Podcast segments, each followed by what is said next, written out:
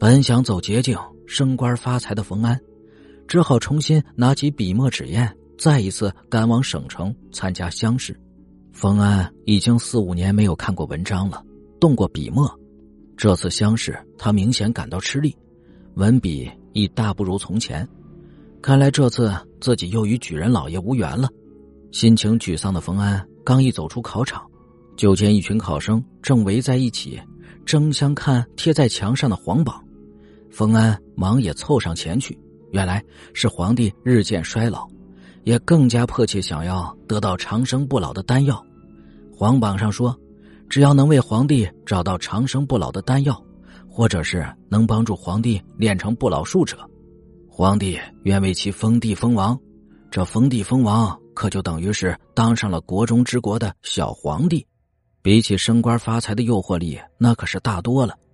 冯安看得两眼直冒绿光，早把老渔翁的警告抛诸脑后，想到自己很快就能成为一人之下万人之上的王爷了，冯安激动的双手颤抖，上前揭下了墙上的皇榜。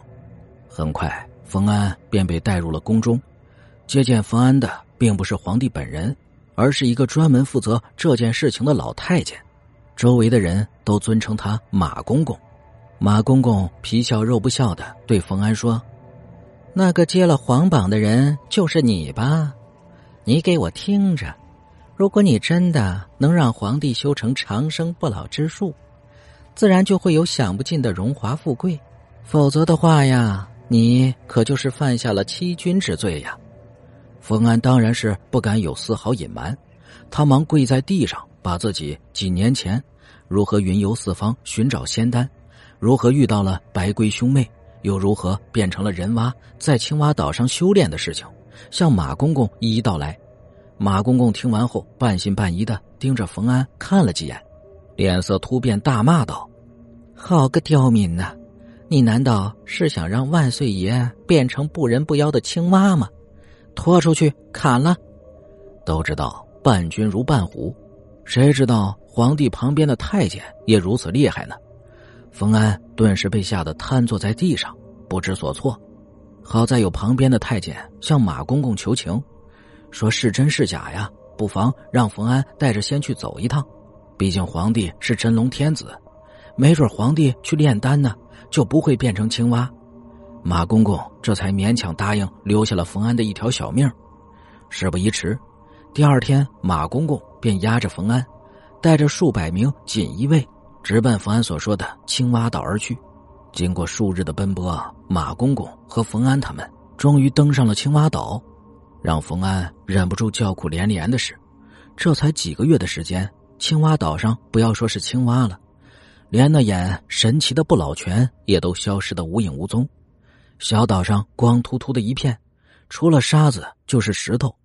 已经连日劳累的马公公当时就翻了脸，命锦衣卫将冯安一顿乱揍后，押入了囚车之中。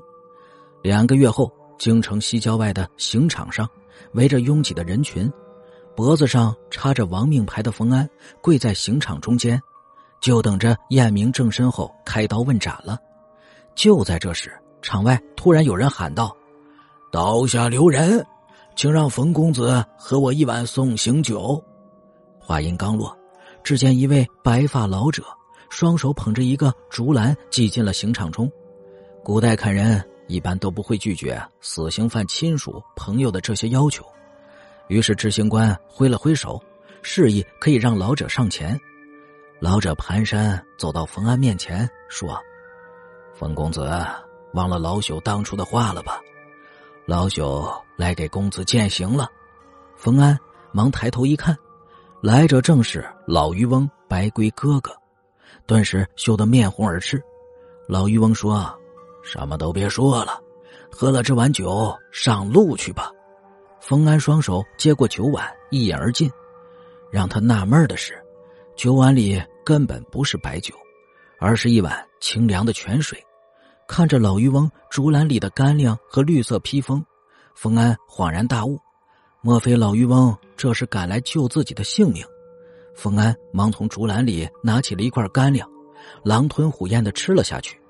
只见老渔翁从竹篮里拿出绿色披风，披在冯安的身上，说道：“公子，素素和丁月他们都在家里等着你呢，我们上路吧。”老渔翁话音刚落，冯安已经变成了一只大青蛙，跳进了老渔翁手中的竹篮里。